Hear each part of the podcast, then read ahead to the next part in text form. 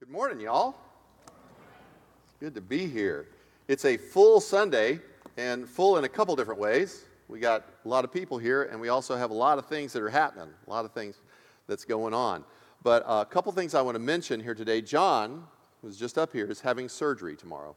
And I'm, I'm, I'm sorry to just put it out there, let the cat out of the bag. So if you would keep John in, in prayer, he has a surgery that's going to be happening tomorrow.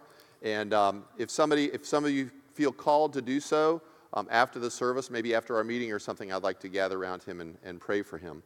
Also, something else that's happening is this coming Saturday. I mentioned that Mark Creech had passed away last week, and um, they're going to have a celebration um, event for him at Venetian Gardens at the uh, community center there. It's going to be this coming Saturday, August 26th, from 11 to 1, and, and it's going to be kind of a stop in, sort of just visit with the family uh, time of celebration and, and talking about Mark and his life in Christ. So I just wanted to announce that for you from the family. That's going to be happening. And it'll also go out on the blast, but that's Saturday, this coming Saturday.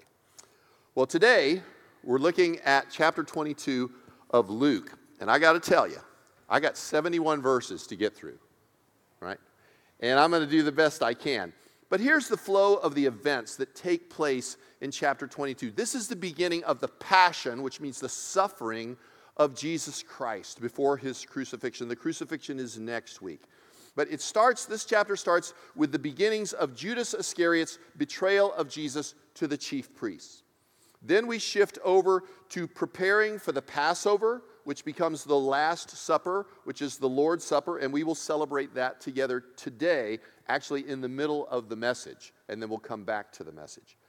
Jesus then teaches the disciples a lesson on what it means to be great in his eyes, you know, by his opinion and his estimation, what it means to be great. He predicts Peter's denial, and he prays in agony in the Garden of Gethsemane. Then Judas betrays Jesus. Jesus is arrested. Peter denies Jesus three times. And finally, Jesus is mocked and beaten before he is questioned by the chief priests and the high council in Jerusalem. And so we're going to try and get through today. You ready? Hang on. Hang on. Here we go. Let's read. I'm going to start by reading verses 1 through 6. It says, Now the feast of unleavened bread, which is called the Passover, was approaching the chief priests and the scribes were seeking how they might put him, that is Jesus, to death. For they were afraid of the people. Remember that. We're coming back to that. And Satan entered into Judas, who was called Iscariot, belonging to the number of the twelve, the disciples.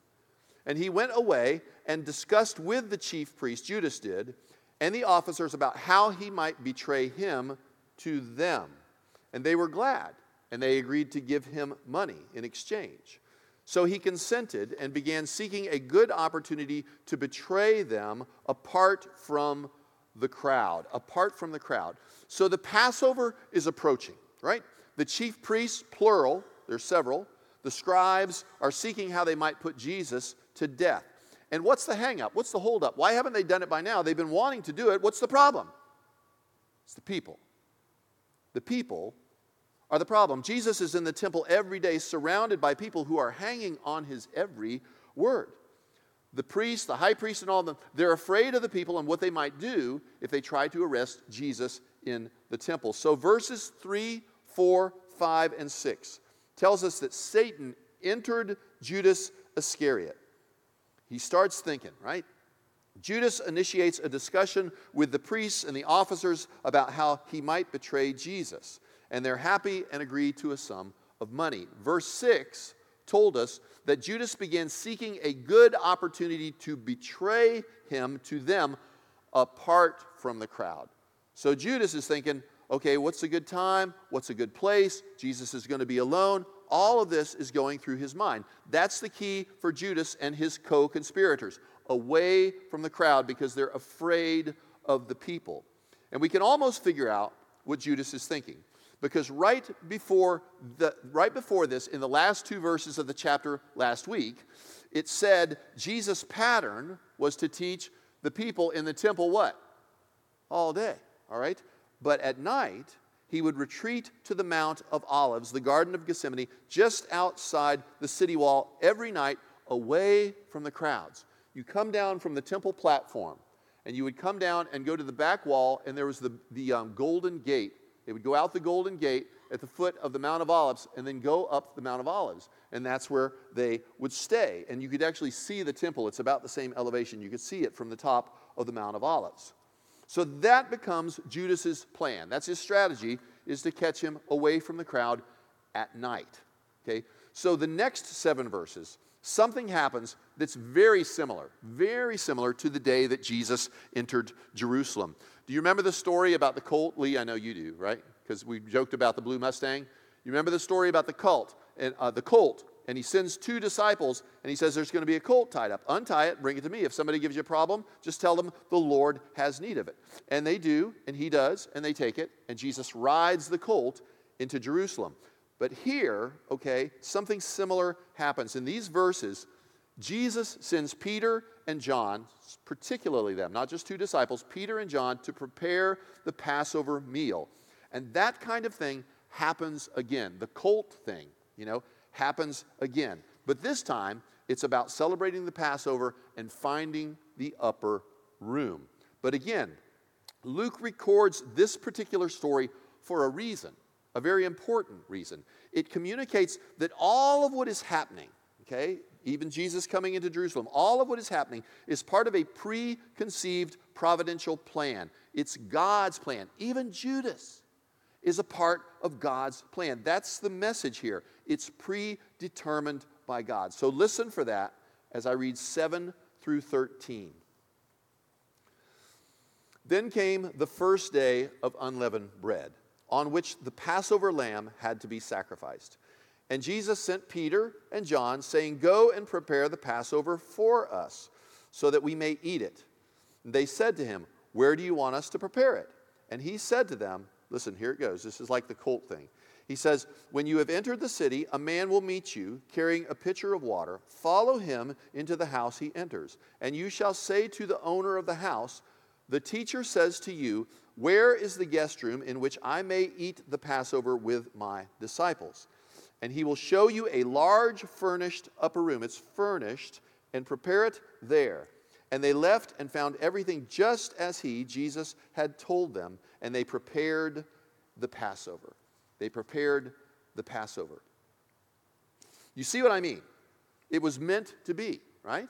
It was all part of God's predetermined plan. Luke wants to see, um, Luke wants us to see that.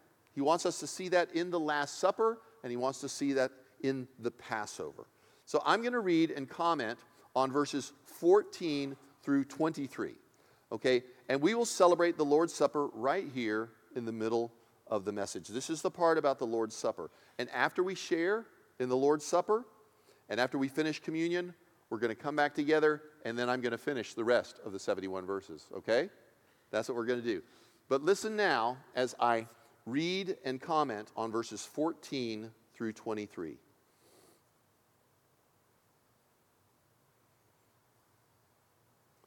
And when the hour had come, he reclined at the table. You remember it was furnished. Table was already in there. And the apostles with him in the upper room. And he said to them, I have earnestly desired to eat this Passover with you before I suffer. He knows what's going to happen. And who is he going to spend time with in his last hours? The disciples, his favorite people. For I say to you, I shall never again eat of it until the kingdom of God is fulfilled. That's why it's called the Last Supper, because this is his last supper with the disciples before his suffering and before the fulfillment of the kingdom of God. And when he had taken a cup and given thanks, he said, Take this and share it among yourselves. For I say to you, I will not drink of the fruit of the vine from now on until the kingdom of God comes. So he's not going to eat or drink until the kingdom of God is fulfilled. It's the last supper, and it's Passover. And when he had taken some bread and given thanks, he broke it and he gave it to them, saying, This is my body, which is given for you. Do this in remembrance of me. And in the same way, he took the cup after they had eaten, saying, This cup, which is poured out for you, is the new covenant in my blood. But behold, the hand of the one betraying me is with mine on the table. That's a, amazing, interesting way of saying that. Listen to what he says. He says, But behold, the hand of the one betraying me is with mine on the table. In other words, it's one of you. His hand's on the table like my hand is on the table. He's here. He's here. It's the way he says that. For indeed, the Son of Man is going as it has been determined. In other words, this is all part of God's predetermined plan. But then he talks about Judas. But woe to that man by whom he is betrayed. In other words, Judas has responsibility in this. He's not innocent in this, he bears some responsibility. And they began to discuss amongst themselves, the disciple, which one of them it might be that was going to do this thing. Now, I want to talk a little bit, okay, before we pray, I want to talk a little bit about how Jesus attaches the Lord's Supper to the Passover. That's very intentional. That's very intentional. We know the story of the Passover, right?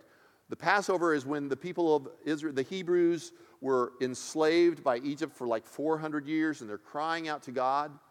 And then the Lord hears their voice and he sends a deliverer. Who is that? Moses. Moses. And he comes and he tells Pharaoh, Let my people go. And Pharaoh goes, No way. Not happening. I need these slaves to build my stuff. Okay? So Moses, through God, through Moses, sends 10 plagues. I won't go through all of them. 10 plagues. Every plague that comes, it's supposed to soften Pharaoh's heart, but it doesn't. It hardens his heart. And he, he's just all the more determined not to let them go. So the last plague is the plague of what? Do you remember? Death. Death of the firstborn. Death of the firstborn. And that's where God institutes, through Moses, the Passover meal. That's the Passover meal. And he says this He said, The angel of death is going to come over, it's going to take the firstborn of all Egypt. Pharaoh, from Pharaoh's family all the way down through all the people, even their livestock, the firstborn cattle, the firstborn sheep, all of those things. But for the Hebrew people, he says, This is what you do. You sacrifice a lamb, you, you eat the lamb and some bitter herbs, you celebrate this Passover meal, but you take some of the blood of the lamb and you paint it on your doorposts, on your doorpost, and on your lintel. The Passover lamb. You paint it on there. And then that night, what happened is the angel of death came in and all of the firstborn of Egypt died. It says the wailing was unlike ever before, and all of the sadness from Pharaoh all the way down. But when the angel of death came over, he saw the blood of the lamb on the doorpost and the lintel and passed over them. You see, death passed over them. Jesus put the Lord's Supper, the Last Supper, right with Passover for a couple of reasons. Okay? The first one is the Passover at Jesus' time had been, celebra- had been celebrated for 1,500 years. So he put it with the Passover and told his disciples, Celebrate this Passover and remember me and what I've done for you. So that he would be remembered, like the Passover, at least once a year. And there's some churches that still do the Lord's Supper just once a year, some churches do it every single week. But he says, I, I want you to do this year after year and remember me and what I have done for you. The second thing is because Jesus is the Lamb of God who takes away the sins of the world. And the blood of the Lamb, when we become Christians, the blood of the Lamb, we are marked by Him. Because of His blood, we're forgiven for our sins, but we are also saved from death. He's delivering, he, Jesus is the deliverer, not Moses, and we are saved from sin and death. You see, death passes over us. Death passes over us. That's why Jesus very intentionally put the Lord's Supper, which was his last supper with the disciples, together for those reasons. So, knowing that, thinking about that, that's what we're going to celebrate today. Would you pray with me? Lord Jesus, we know that you're here. You've said wherever two or three are gathered in your name, you are in our midst. You promised you are with us always. And Lord, we are here gathered today specifically celebrating your supper that you connected with Passover. You are our Passover lamb. You are the one who saves us. And today we remember, we remember your suffering that we're going to talk about this week and next week. We remember the crown of thorns. We remember the scourging. We remember the nails. We remember the cross. And we remember the spear that pierced your side. Holy Spirit, I pray that you would bless these elements, this ordinary bread and juice, that they might be for us, by faith, a symbol and a remembrance of what you have done for us. That your body was broken for us, and that your blood was poured out for us for the forgiveness of sins, so that we might have eternal life with you. For it is in your name, Lord Jesus, that we pray. And all God's people said, Amen. So after the supper, during the Last Supper, the 12 disciples had a dispute about which one of them is the greatest. This is a very humble bunch of guys, right? The 12. They're arguing about which one of them is the best, which reminds me of Muhammad Ali. You remember George Foreman? I'm the greatest. That's what they were doing, that's what they were arguing about. And Jesus teaches them a short but significant lesson on what he thinks about greatness and what he wants them to know. He wants to be sure they know about greatness before his crucifixion. Before his crucifixion. This is the Last Supper, but this also, when you think about it, in Luke, is the last lesson that Jesus teaches to the, to the disciples. I'm going to read verses 24 through 30. 24 through 30. And there arose also a dispute among them as to which one would be regarded as the greatest. And he said to them, That the kings of the Gentiles lord over them, and those who have authority over them are called benefactors. But it is not this way with you. In other words, we as Christians, they as disciples, were not to be that way. But the one who is greatest among you must become like the youngest, like a child, and the leader to become a servant. For who is greater, the one who reclines at the table or the one who serves? And you think about restaurants, well, certainly it's the one who reclines at the table. No, no.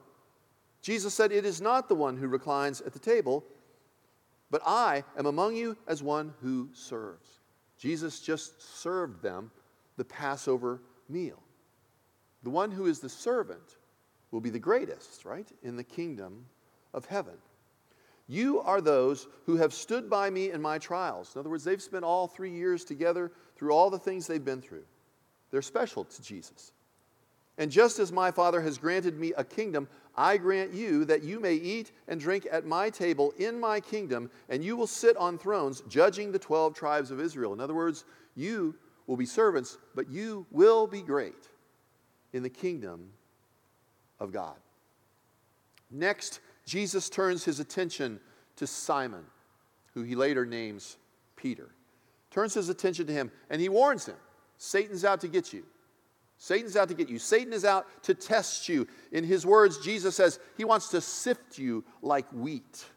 Find your faults and your weaknesses.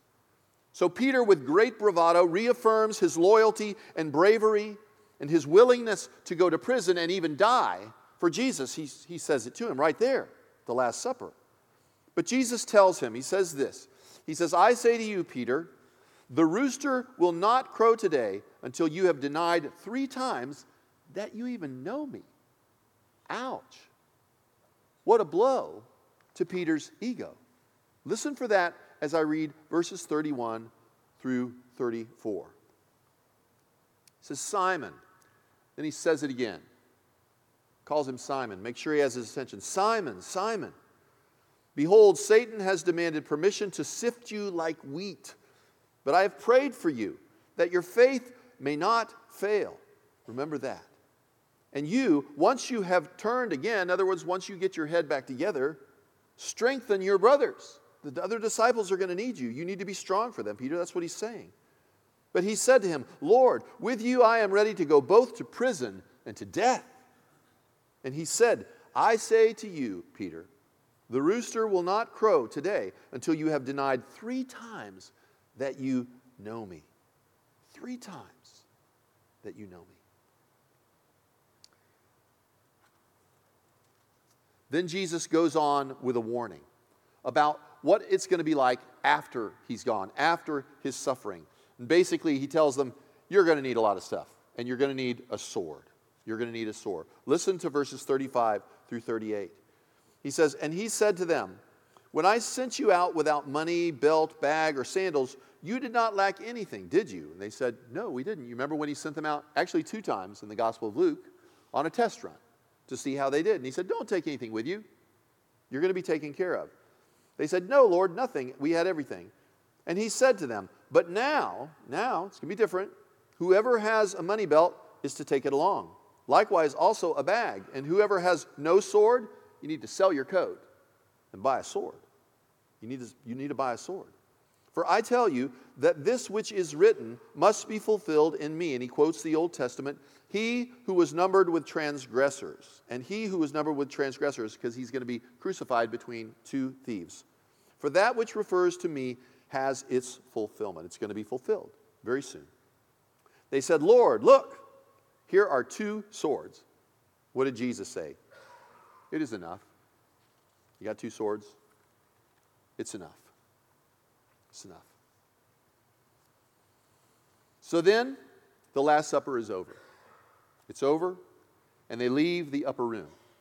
And they head to the Mount of Olives, out through the Golden Gate, and up in the Mount of Olives, where their camp is. They're going to their camp because they've been staying there all week in the Garden of Gethsemane, or right near the Garden of Gethsemane. And guess who knows that? Judas. Judas knows exactly where they've been staying. And it is there that Jesus withdraws, it says, about a stone's throw away to pray. But this is a prayer like no other prayer that he's ever prayed in the Gospel of Luke.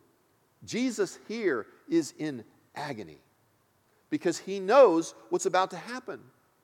He knows about the scourging and the whipping, he knows about the thorns and the nails and the cross and the spear. He knows what's coming, and he knows it's going to hurt, and he knows he's going to die. He knows this going in. So all of this is going through his mind and emotions like a hot knife through butter. He's in agony because he doesn't want to do it. Plain and simple. Plain and simple. But the angels are strengthening him. The disciples are no help, they're asleep. But the angels are strengthening him. But listen to verses 39 through 46. 39 through 46.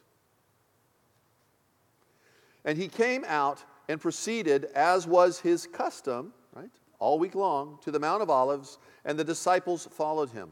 And he arrived at the place, and he said to them, Pray that you may not enter into temptation. Remember that. And he withdrew from them about a stone's throw, and he knelt down and began to pray, saying, Father, if you are willing, remove this cup from me. In other words, Lord, if there's any other way we can do this? If there's any way we can avoid this and I don't have to go through this? Because it's going to be terrible. If there's any other way we can do this, Lord, take this cup away from me. But then he says this Yet not my will, Lord, but yours be done. He says, I'll do whatever. I'll do it. Now, an angel from heaven appeared to him, strengthening him, and being in agony, he was praying fervently and his sweat became like drops of blood falling down to the ground. His emotional and spiritual being was manifesting itself physically, He's sweating like drops of blood. He's in agony. When he arose, when he rose from the prayer, he came to the disciples and found them sleeping from sorrow. And said to them, Why are you sleeping? Get up and pray that you may not enter into temptation. Pray that you may not enter into temptation. He says, Why are you sleeping? He says, Get up and pray. I find it interesting here. I find it interesting that when he says get up and pray, he wasn't talking about praying for him and all that he was about to go through. Not at all. He wanted them to pray for themselves that they would not enter into temptation. And I think what he means by temptation is that they would not be tempted to lose heart, to lose hope, because they were going to watch him die. They were going to watch him die. He didn't want them to lose faith in God and faith in him. So pray for yourselves that you won't be tempted.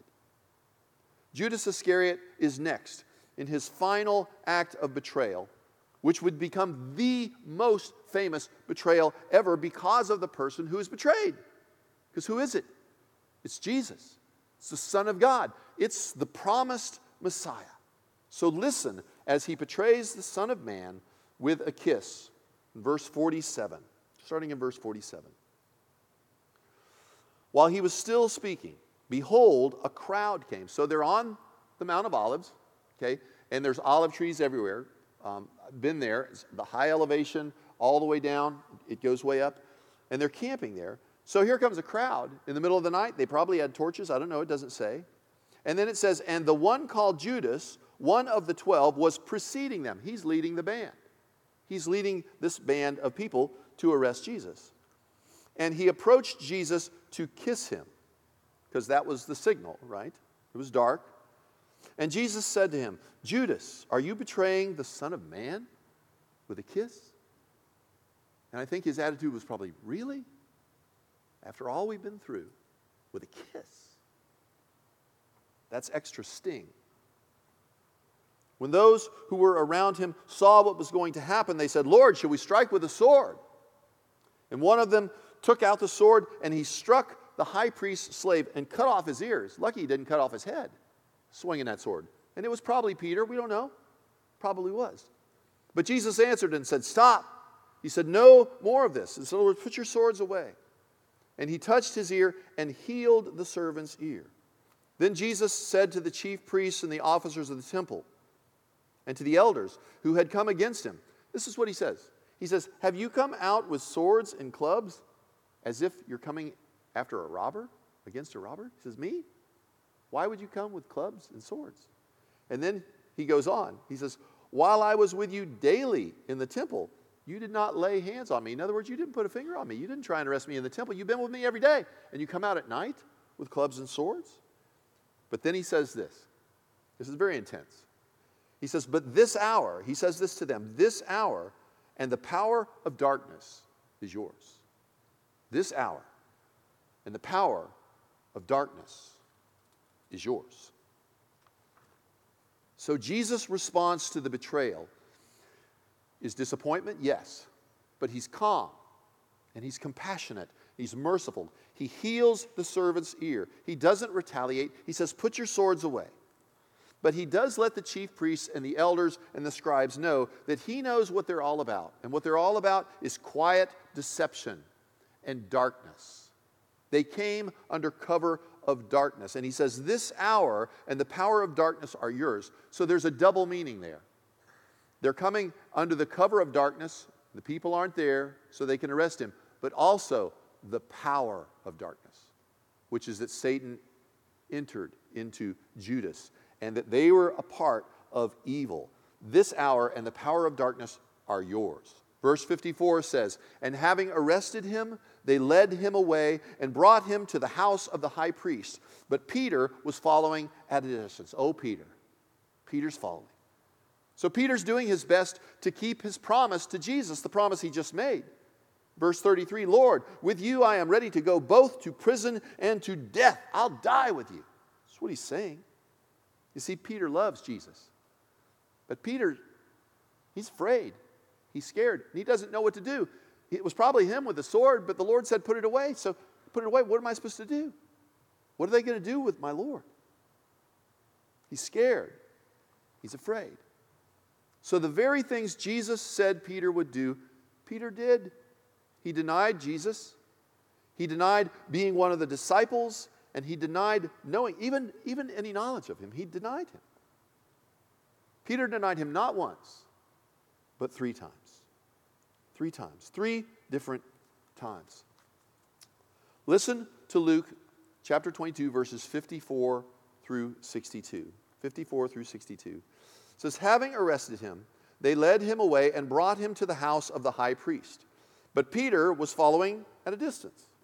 After they had kindled a fire in the middle of the courtyard, it's probably some like sort of fire uh, pit out there in the middle of the yard. It gets very cold in Jerusalem, um, very cold. It's quick, cold really quick. They sat down together, and Peter was sitting among them at this fire in the courtyard of, of the house where Jesus is in. And the servant girl, seeing him as he sat in the firelight, and she looked intently at him, the firelight's on his face, right? And she says, This man was with him too. But he denied it. And he said, Woman, I do not know him. I do not know him. A little later, another saw him and said, You are the one. You, know, you are one of them. And Peter said, Man, said, I don't know him. I'm not. I'm not him. After about an hour, he had, after about an hour had passed, another man began to insist, saying, Certainly this man also was with him, for he is a Galilean also. You see, Galileans were known to have an accent, a heavy accent. Jesus was from Galilee. He was with him. You ever know anybody from Palatka, Florida? They talk a little bit like this. It's kind of, same kind of thing. He recognized his accent that he was from Galilee. He says, You were with him.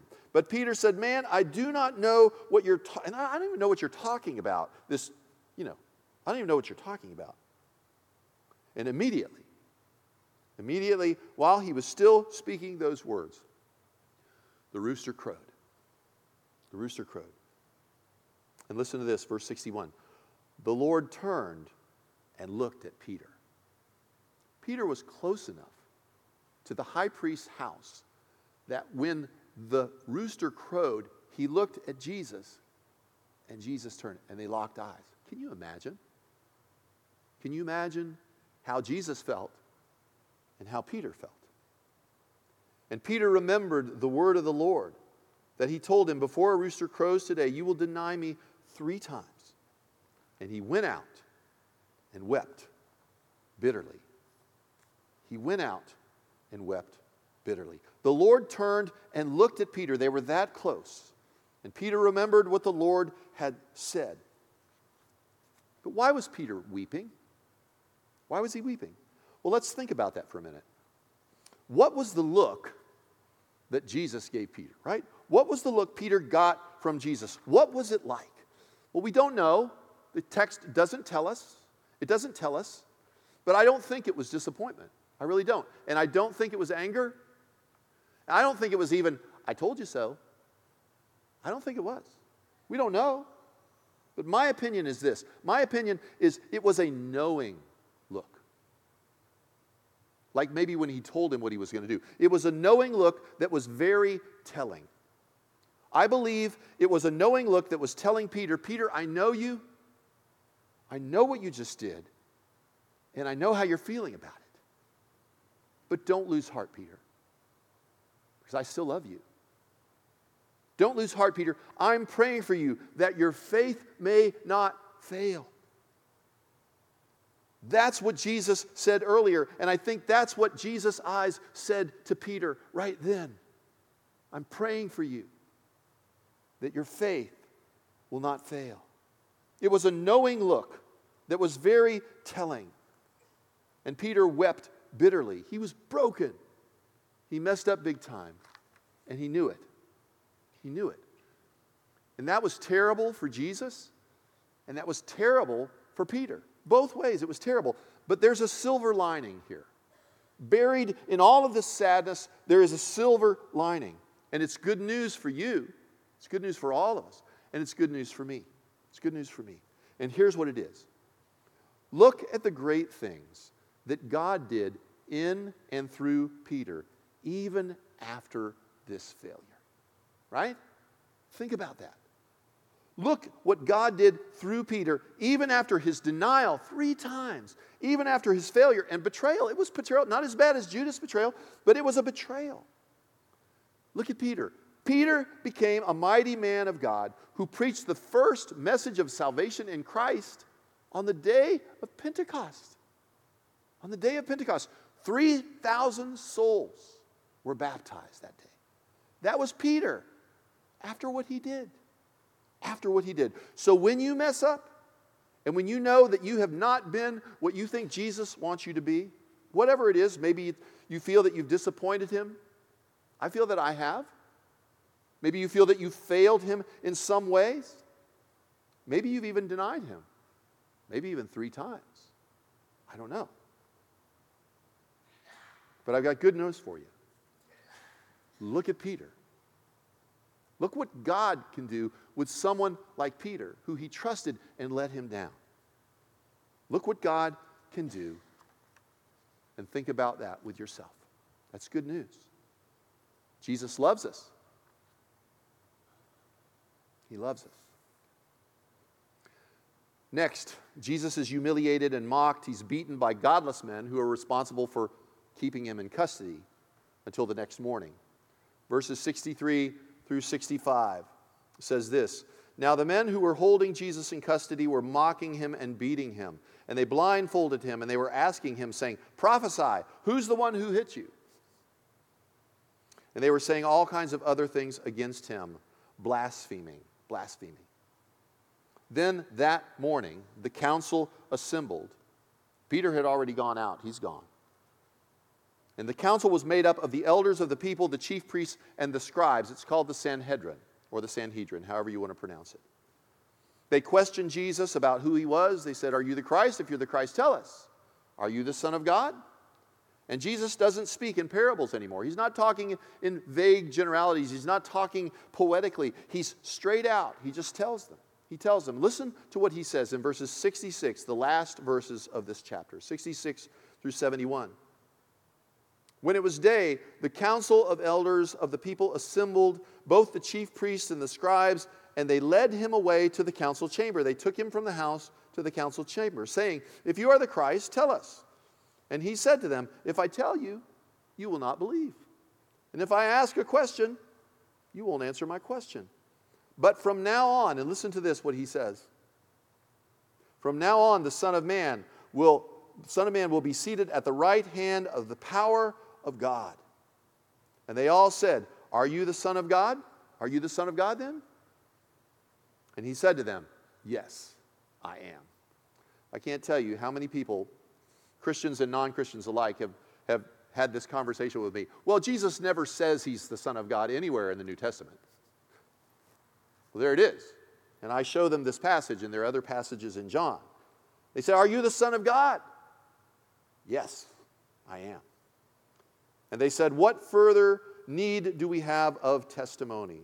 For we have heard it ourselves from his own mouth. Yes, I am. Yes, I am. So, in closing, for the message today, and thank you for being patient with me. What is more than amazing to me is that Jesus knew what was going to happen to him. Okay? He knew when, when he was praying in the garden, he knew what was going to happen to him. And he was in agony. He said, Father, if you are willing, remove this cup from me, but not my will, yours be done. He did what he did for us, and he did it willingly, knowing he knew, yet he submitted to the end result for our redemption, our salvation, and our eternal life that we celebrate today in the Lord's Supper. Jesus said this in John chapter 15, verse 13. He says, Greater love has no one than this, that one lay down his life for his friends. You are my friends if you do what I command you. That's what he did for us. That's what he did for you. That's what he did for me. Would you pray with me? Lord, we are humbled. We can't imagine a love that great. We can't imagine a love that great. You laid down your life, you gave everything, even knowing what it was going to be like. And you did it for us. Lord, we remember today, we remember your passion, we remember your suffering. And we remember your love for Peter and your love for us. And how, even though we are very imperfect like Peter, you call us to follow you and to live for you and to be your disciples, to be your apostles to the world. And help us to do that. And when we fail, and we may, when we fail and when we disappoint you and when we fall, Lord, remind us that you're praying for us, that our faith will not fail, and that you can use us, uh, even as you used Peter. We thank you for that. For we pray in your name, Jesus. And all God's people said.